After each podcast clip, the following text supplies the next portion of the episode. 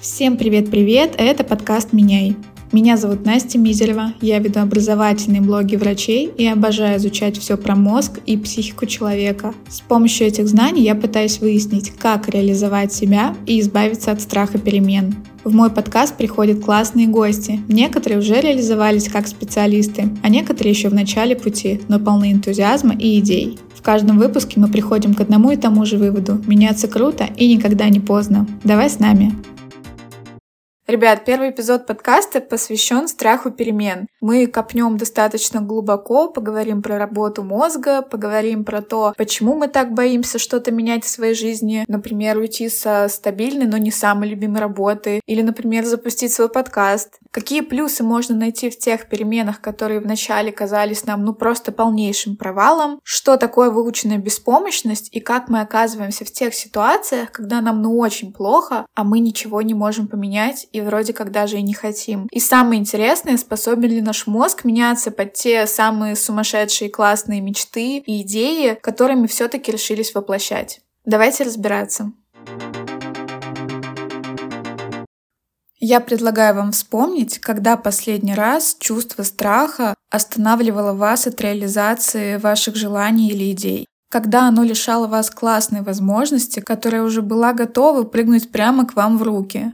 Я уверена, что у каждого есть такая история. Например, не откликнуться на вакансию мечты, потому что у меня явно не хватает знаний. Или не записаться на класс бачаты, потому что с первого раза точно не получится, а я не хочу выглядеть глупо. И еще куча классных возможностей, которые так и не получили развития просто потому, что в нас вшит этот паттерн опасаться перемен, и вшит он в буквальном смысле. Начну издалека. Работая с врачами, я поняла, что знание о том, как работает человеческий организм, человеческий мозг, здорово помогают преодолевать свои страхи, хотя бы потому, что ты начинаешь осознавать их причину. И для начала давайте разберемся с состоянием, в которое впадает человек, который все же решается пойти в неизвестность и пытается что-то поменять. Он попадает в состояние стресса. Простыми словами, стресс — это реакция организма на новизну. Возможно, вы не задумывались об этом термине в таком ключе. На нас действует какой-то стрессор, а в ответ на это наша эндокринная система вырабатывает определенные гормоны.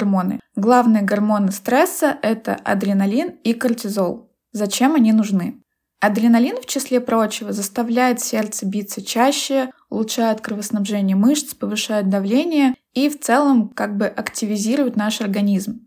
Зачем нужен кортизол? Он отвечает за то, чтобы нам хватило энергии на выживание в этой стрессовой ситуации. То есть, грубо говоря, эти гормоны переводят наше тело в состояние готовности к бегству или к бою, в зависимости от того, какую стратегию мы сейчас выберем. Давайте перенесемся во времена, когда доисторический человек, который решил прогуляться по пустыне, случайно встречался с хищником. Единственной задачей в тот момент у доисторического бедняги было выжить, а сделать это гораздо проще, если твои ноги бегут быстрее, а кулаки бьют сильнее. И получается, что организм перестраивался таким образом, чтобы все его силы пошли на то, чтобы не стать ужином для тигра. И сейчас хищник вряд ли нападет на нас, но реакция все равно остается такой же. Просто поменялись стрессоры.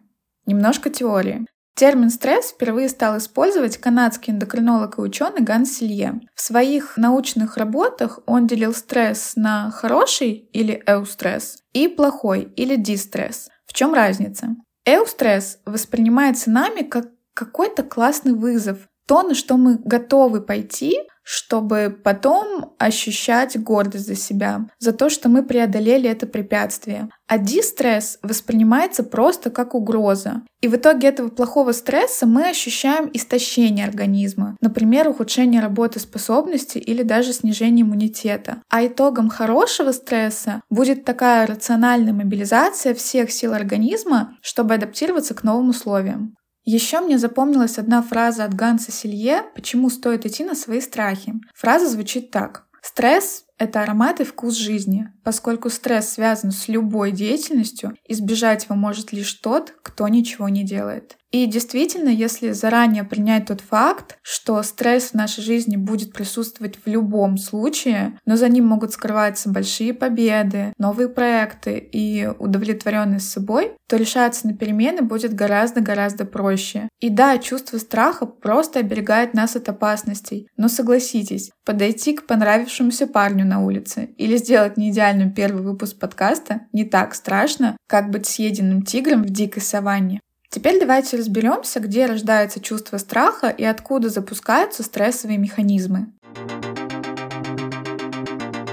Когда нервная система считывает какой-то стрессор, например, мы стоим на пешеходном переходе и боковым зрением видим, что на нас несется машина. Информация об этом попадает в первую очередь в головной мозг. А если говорить чуть точнее, то сначала она попадает в гипоталамус и гипофиз, это участки головного мозга. Потом информация попадает в надпочечники, это эндокринные железы, которые логично находятся над почками. И эти железы уже вырабатывают адреналин и кортизол. Но мы с вами запомнили, что в первую очередь после нервной системы информация попадает в мозг. А этот товарищ просто ненавидит большие перемены, и между плохим и хорошим он всегда выбирает понятное. Если на горизонте появилась какая-то новая точка, которой раньше не было, то лучше спрятаться, потому что вдруг это голодный тигр, который ищет себе ужин. Или же если представилась возможность поменять место работы, мозг нам может сказать, что лучше остаться на старом месте, тут безопаснее, тут ты знаешь своих коллег, тут ты знаешь свое начальство и много-много других оправданий. Конечно же, это все зависит от индивидуального уровня уверенности в себе, но схема работает примерно одинаково на всех людях. С одной стороны, очень круто, что выживать сейчас гораздо проще, но также очень обидно, что внутренне мы хотим развития, мы хотим меняться, мы хотим расти, а мозг все еще хочет этой стабильной безопасности. А теперь, когда мы разобрались, почему мозг так не любит перемены, я предлагаю обратиться к опыту людей, которые уже многого достигли в профессиональном плане и часто решались на эти страшные перемены. Я попросила дать комментарий на эту тему моего очень хорошего знакомого, друга и бывшего коллегу Никиту Миклушова. Никита – руководитель отдела маркетинга в нескольких медицинских центрах с опытом работы, между прочим, более 15 лет. Никита поделился историей, которую можно назвать отправной точкой больших перемен в его жизни. Знаешь, Настя, у меня была ситуация, которая очень сильно изменила мою жизнь, и я считаю, что я сделал верный выбор. Однажды много лет назад я слушался родителей и решил отчислиться из университета, очень хорошего, красивого, престижного, но мне душа не лежала к той специализации, на которой я учился. И я поступил заново в другой университет. А с того момента моя жизнь кардинально изменилась, я наконец-то попал в общество единомышленников, мне стало намного интереснее и приятнее жить. И поэтому я считаю, что перемены должны быть, их нужно принимать и вместе с ними жить продолжая тему о том, что я слушался родителей, у меня родители, они очень такие так сказать, старые закалки жили в бедное советское время в момент перестройки, и поэтому они всего боялись. После университета я решил открыть э, небольшую свою компанию, и мне мама вставляла палки в колеса высказываниями о том, что не делай этого, ты нас всех подведешь под монастырь, ты наберешь кредитов, долгов, твой бизнес прогорит, и в результате нам придется продать квартиру и остаться жить на улице. И я очень рад, что я все же сделал волевое решение, не послушался родителей, сделал как считал нужным, и сейчас я вполне успешен со своей компанией. Никита поделился прекрасным примером, когда человек осознанно выбирает вот эту вот страшную неизвестность, зная, что за ней могут скрываться огромные возможности. А выбор той специальности, которая тебе действительно нравится, несмотря на несогласие родных, стал отличным бустом для преодоления будущих страхов перемен. И в итоге мы видим состоявшегося человека, который успешно создал свою компанию и по сей день продолжает ее развивать. А теперь я хочу обратиться к более молодому поколению и послушать историю Вари Былиной. Варя — студентка первого курса Политехнического университета, которая только-только ступила на новый жизненный этап.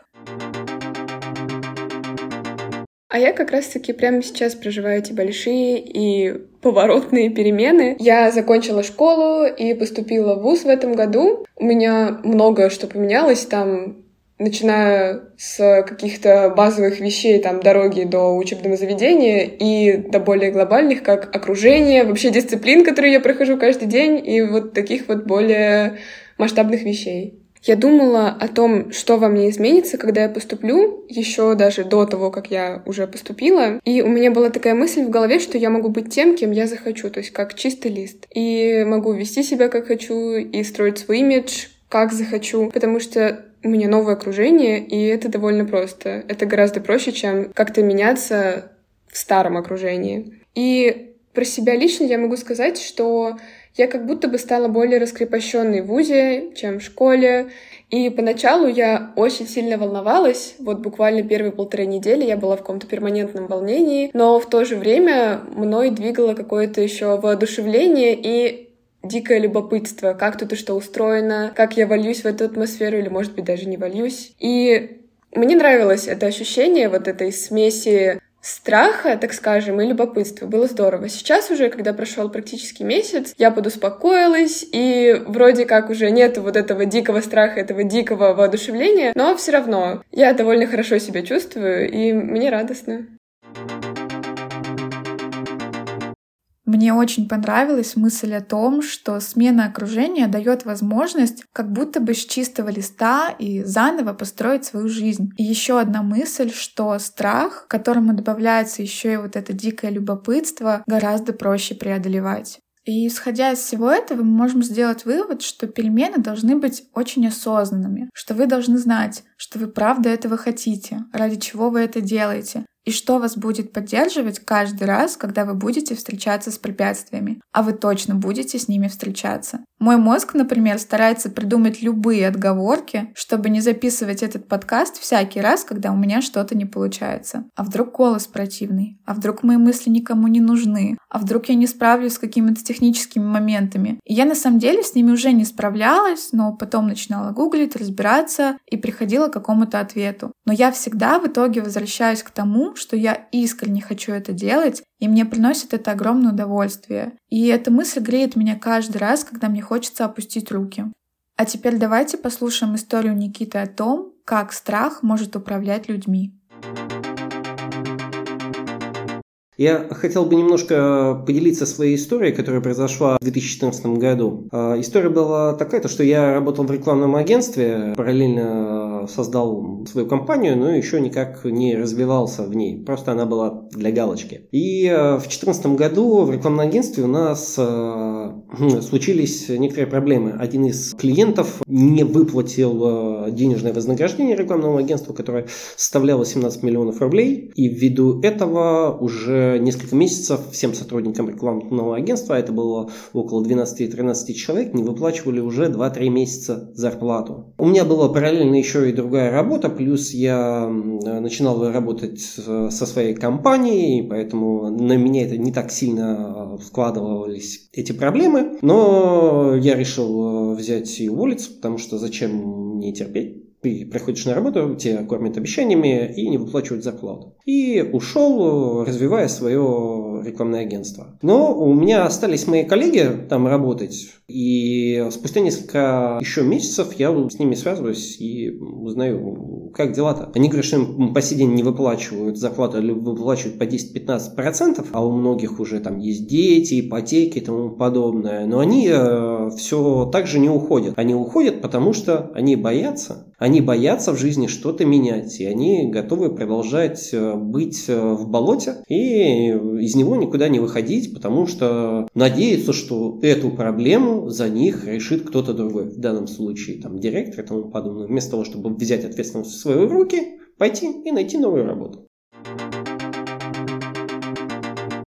Признаюсь честно, я очень понимаю этих людей. Я тоже не могла уйти с работы, которая мне не нравилась уже, наверное, больше года, только потому, что я боялась. Причем боялась чего-то абстрактного, просто какой-то неизвестности. Я работала в частной клинике, тоже в отделе маркетинга, и в целом направление мне было интересно, но в какой-то момент накопилось очень много вещей, которые меня просто бесили, раздражали и не устраивали в этой работе. И только тогда, когда я практически взорвалась от недовольства, я решила уволиться. И произошло это очень резко. В итоге я ушла на фриланс и полностью перестроила свою профессиональную сферу жизни, да и жизнь в целом, но я до сих пор помню то ощущение, как меня резко отпустило после увольнения, и я вышла из офиса с мыслью, а что так можно было, а почему я раньше этого не делала? И я постаралась найти ответы на этот вопрос тоже с точки зрения науки. И, возможно, вы слышали словосочетание «выученная беспомощность». Выученная беспомощность — это такое состояние психики, при котором живое существо, неважно, человек или животное, не ощущает связи между действиями и результатом. И это приводит к очень плачевным последствиям. Давайте я объясню на примере эксперимента одного психолога Мартина Селигмана. К сожалению, этот эксперимент связан с ударами током и бедными собачками, но он очень хорошо описывает состояние, когда человек понимает, что ему очень плохо, но он ничего не может с этим сделать. Описание этого исследования я взяла из книги «Кто бы мог подумать», как мозг заставляет нас делать глупости. Как проходил эксперимент? У нас есть ящик с перегородкой. С одной стороны от перегородки к дну ящика подведен ток, а с другой стороны находится обычное дно, которое не бьется током. И если представить, что вы собака, и вы стоите за загородкой с той стороны, где вас бьет током, скорее всего, через какое-то время вы догадаетесь, чтобы избежать этих неприятных ощущений, да, этих страданий, по сути, вы должны перепрыгнуть через барьер. Вот как раз-таки пойти в эту неизвестность, преодолеть какое-то препятствие. И если вас снова поместить в те же самые экспериментальные условия, то вы перепрыгнете эту перегородку уже гораздо быстрее. Но это будет работать только в том случае, если вы нормальная, не травмированная собака. Что это значит? Если у вас был опыт получения ударов током в тех условиях, когда вы просто не могли никак сбежать, или у вас не было перегородки, которой можно было перепрыгнуть, или же вы были обездвижены, то попав за загородку, где вас опять бьет током, вы, скорее всего, даже не попытаетесь прекратить свои страдания. И это очень и очень грустный опыт. Состояние выученной беспомощности имеет три характеристики. Во-первых, такой человек абсолютно безинициативный. То есть у него отсутствуют попытки что-то поменять. Он просто смирился с тем, что жизнь равно вечные страдания и вот эти удары током. Второе — это снижение когнитивных функций. И вот тут мы как раз-таки вспоминаем про сложности с выстраиванием причинно-следственных связей. Таким людям кажется, что что бы они ни делали, результат не поменяется, что от них ничего не зависит. И третья характеристика — это эмоциональное расстройство. То есть любая неприятность превращается в катастрофу просто потому, что человек заранее уверен, что не справится. И весь этот эксперимент напоминает мне Оруэлла и его книгу 1984 и тот момент, что ты реально соглашаешься, что 2 плюс 2 равно 5. Ты не можешь выстроить логическую цепочку, потому что ты просто на каком-то своем опыте увидел, что твои действия ни к чему не приводят, и они ничего не меняют, и ты к этому привыкаешь. Вылечить это состояние очень трудно. В случае с собакой необходимо просто буквально брать ее на руки и переставлять в тот отсек, где тока нет, пока она не научит это делать самостоятельно. В случае с человеком, мне кажется, куда сложнее, потому что это самая настоящая травма, и, возможно, вам уже понадобится помощь специалиста, чтобы вылезти из этого состояния просто полнейшего бессилия. И классический пример выученной беспомощности, которую нам формируют именно другие люди, это начальник, который ругает вас за четкое выполнение своих же инструкций и еще сильнее ругает, если вы их корректируете по своему усмотрению. Я сталкивалась с подобными ситуациями, и это правда порой вгоняет себя в состояние, когда ты думаешь, ну либо я правда сумасшедший, либо кто-то очень хочет, чтобы я в это поверил. Вернемся к моей истории с увольнением. Через какое-то время после обретения свободы я взяла за привычку как можно чаще задавать себе два очень простых вопроса. Возможно, они покажутся немножко пафосными, но это правда то, что я стала делать. Первый вопрос — а счастлива ли я сейчас? И второй вопрос — а на том ли месте я сейчас нахожусь? И я задаю себе эти вопросы в абсолютно разных ситуациях. Относительно работы, относительно своего окружения, относительно кафешки, в которой я иду завтракать, относительно города, в котором я сейчас живу и так далее. Честно, я все еще не научилась сразу же что-то менять, когда я понимаю, что я недовольна и меня что-то не устраивает, но я, по крайней мере, стараюсь как можно чаще сверяться со своими ощущениями. Мне кажется, это уже очень большой шаг. Вернемся к нашим гостям. Варя уже поделилась с нами, что перемены в жизни ее пугали, но ее поддерживало вот это чувство любопытства и интереса, что же там будет дальше. А теперь давайте послушаем, что на этот счет расскажет нам маркетолог Никита, что ему помогает не бояться нового. Я стараюсь просчитывать все на несколько шагов вперед, как в шахматах. Советую заранее перекрывать те риски, которые могут быть, и тогда будет не так страшно. А, ну вот, к примеру, я не боюсь никогда менять чего-то на работе, потому что самое плохое, что может случиться, что меня уволят с работы. Но так как у меня несколько работ, то уволив меня с одной, ничего страшного в моей жизни не произойдет. Пройдет какое-то время, я найду на ее место другую. В финансовом плане я много не потеряю. Поэтому у меня всегда свобода выбора.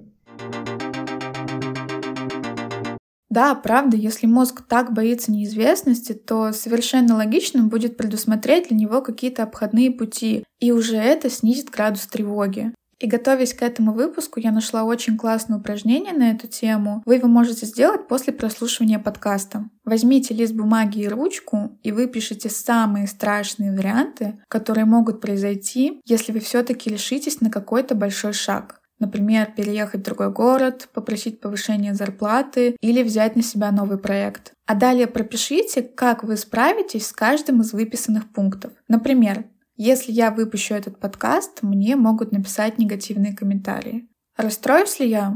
Поначалу, скорее всего, да. Как я могу решить эту ситуацию? Во-первых, я могу отфильтровать очевидные необъективные комментарии, где хейт написан просто ради хейта. Таким людям обычно просто нечего делать, поэтому они пишут злобные сообщения. Обижаться на это глупо. Во-вторых, подумать, как я могу исправить объективные ошибки. Например, что-то связанное с техническими моментами, то, что я не предусмотрела. И в-третьих, вспомнить людей, от которых я смогу получить поддержку. Те люди, которые точно будут знать, что мне сказать, чтобы я успокоилась и снова поверила в себя. И так сделать по каждому пункту. Если мозг так не любит неизвестность, с помощью этого упражнения мы дадим ему заранее прожить все эти страшные ситуации. Еще я попросила наших гостей поделиться, были ли в их жизни истории, которые вначале казались просто полнейшим провалом, а потом выливались во что-то хорошее. Да, в этом плане у меня были некоторые моменты, но они связаны именно с людьми из моей жизни уходили люди, это был вопрос буквально двух недель, то есть общение прекращалось очень резко, и за счет этого было очень плохо, если говорить прямо. Но потом, как-то анализируя эту ситуацию и разбираясь в ней, ты понимаешь, что все случилось так, как и должно было случиться. То есть эта ситуация, да, она была болезненной, но она очень-очень многому научила и многое показала. У меня тоже были такие ситуации, сейчас я с улыбкой их вспоминаю. Давным-давно, в 2013 году, когда я еще работал в ранее упомянутом маркетинговом агентстве, стала популярна тема криптовалют. Мы торговали на биржах, э, а что-то получалось, что-то не получалось. В один момент я понял, что при торговле можно все деньги потерять, и поэтому просто купил небольшое количество криптомонет, решил отложить их в дальний угол и забыл. Вот. Ну, я про них всегда помнил. Вот. Но забыл, я имею в виду, что ничего не трогал. Спустя какое-то время стоимость монет с 1200 долларов упала до примерно там 600-700. Я думал, о господи, я потерял половину своего сбережения, которое я вложил. Но я переборол свой страх, не побежал на панике их продавать, менять и тому подобное. Решил выждать паузу. Эта пауза, ну, где-то составила 5 лет. Спустя 5 лет э, я продал эти монеты где-то в 40 в 50 раз дороже, на что смог купить, позволить себе новенький беленький Мерседес.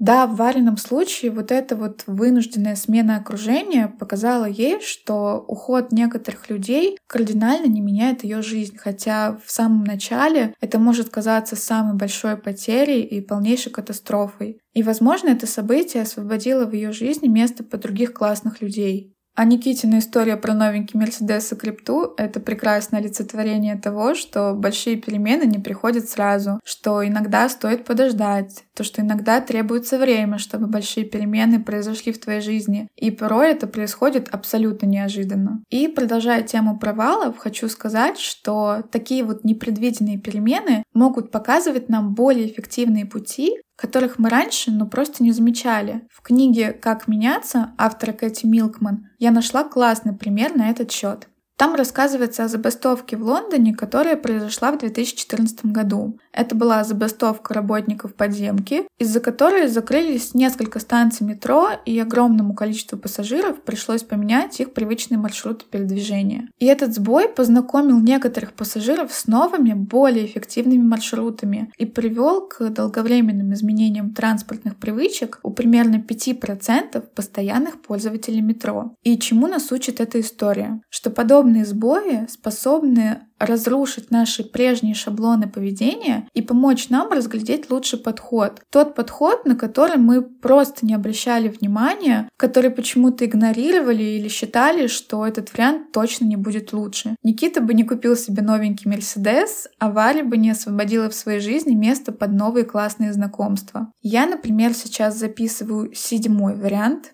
первого выпуска подкаста, который мне искренне нравится, но если бы первые шесть вариантов не показались мне провальными, я бы не пришла к тому, что имею сейчас. Поэтому, возможно, когда у вас что-то идет ну совсем не так, это крутой шанс найти для себя новые возможности. Те возможности, которых вы раньше не замечали. Но тут вы можете задать мне вопрос. Предположим, я согласился с мыслью, что надо попробовать что-то поменять, и я решился на этот большой и страшный шаг. Но можно же сказать, что мне уже поздно. Например, я хочу поменять работу, я учился на экономиста и работал всю жизнь экономистом, а мечтаю стать скрипачом или поваром. И вот эти мысли, что мне уже поздно, и у меня уже не получится, и мой мозг на это точно не способен, мешает нам даже попробовать что-то новое. И тут я хочу опять обратиться к науке и поговорить про мой самый любимый научный термин под названием нейропластичность. Что это такое? Нейропластичность говорит о том, что наш мозг может менять свою структуру под действием индивидуального опыта. Просто вдумайтесь, мозг может менять свою структуру. И это значит, что этот орган удивительно гибкий, и он может подстроиться под те желания, которые вы себе придумали, в которые вы верите и к которым хотите прийти. Важное замечание, что с возрастом воспринимать новую информацию нам действительно сложнее, но это не значит, что это совсем невозможно. Самый известный пример нейропластичности – это таксисты Лондона. Чтобы стать лицензированным таксистом черного кэба, на котором разъезжал Камбербэтч в Шерлоке, нужно знать наизусть 25 тысяч городских улиц и переулков. 25 тысяч без навигаторов, телефонов просто наизусть. Эти таксисты проходят специальный курс обучения, который длится больше года. И проводился эксперимент, по результатам которого выяснилось, что у тех таксистов, которые добросовестно готовились к экзамену, плотность серого вещества в гиппокампе увеличивалась примерно на треть. Треть — это очень много. Как мы с вами помним, гиппокамп — это область мозга. Она отвечает за пространственное мышление и память, которые как раз-таки развивали таксисты, проходящие это обучение. То есть мозг прокачивается анатомически, когда вы обучаетесь новым навыкам. По-моему, это просто удивительно. И чем больше опыта вы будете нарабатывать, тем, соответственно, меньше усилий вам надо будет прилагать. И эта теория говорит о том, что наш мозг способен на многое, если сильно захотеть поменять свою жизнь и если прикладывать к этому достаточные усилия.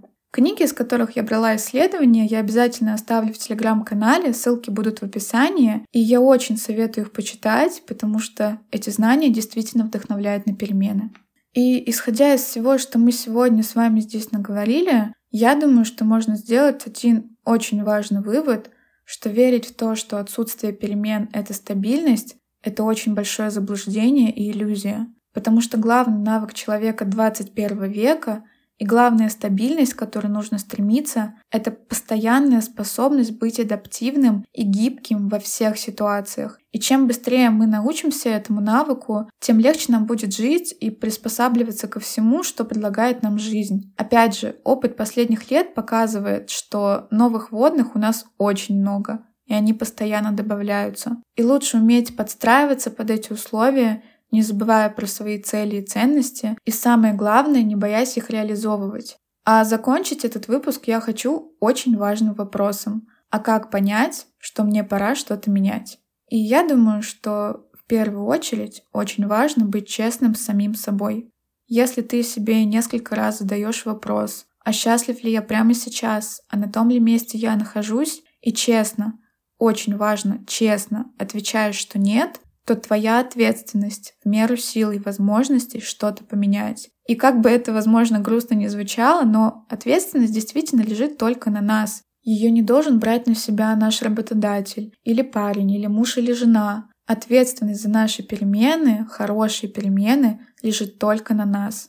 Конечно, если ты ощущаешь себя той собачкой, у которой нет сил перепрыгнуть через перегородку, то стоит сначала восполнить свой ресурс, а потом уже решаться на большие подвиги. А сейчас я предлагаю сделать еще одно маленькое упражнение. Вы можете даже поставить подкаст на паузу и задать себе честный вопрос.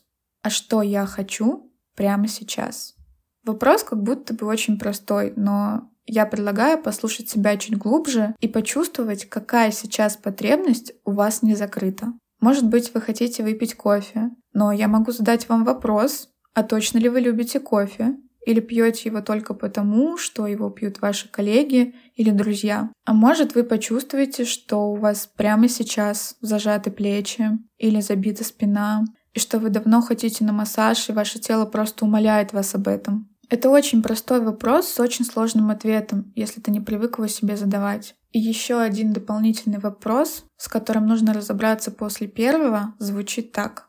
А что я могу сделать прямо сейчас, чтобы исполнить свое «хочу»? Я предлагаю всем нам хотя бы 5, а лучше 10 раз в день задавать себе эти вопросы и научиться себя слышать. Мне кажется, что это отличный старт для понимания, пора ли что-то менять в своей жизни. И да, я сама была в состоянии, когда оказалось, что у меня нет силы и ресурса идти на свой страх. Но самое простое и быстрое, что ты можешь сделать в этой ситуации, это просто сделать первый шаг. Можно сделать не идеально, можно шагнуть криво, но главное шагнуть. И я знаю, что этот выпуск не идеален, что можно улучшить звук или лучше структурировать свои мысли, но я держу в голове цитату, которую мне когда-то сказал наш сегодняшний гость Никита и она меня всегда очень вдохновляет. Звучит она так. Сто процентов неначатых проектов всегда заканчиваются провалом. Воспринимайте перемены как интересные проекты, которые не должны быть идеальными в самом начале, но чтобы прийти к этому условному идеалу, надо только начать. Готовясь к этому выпуску, я нашла много интересных методик, которые помогают меняться без огромных трудозатрат и эти знания я решила вынести в один из следующих выпусков, потому что техник, как хакнуть мозг и пойти на перемены, оказалось действительно очень много. Поэтому ставьте лайк этому подкасту, чтобы не пропустить выход следующих эпизодов. Подписывайтесь на наши соцсети, где я даю много дополнительного контента по темам выпуска. Все ссылки в описании. И пишите в комментариях, какие перемены стали для вас переломными.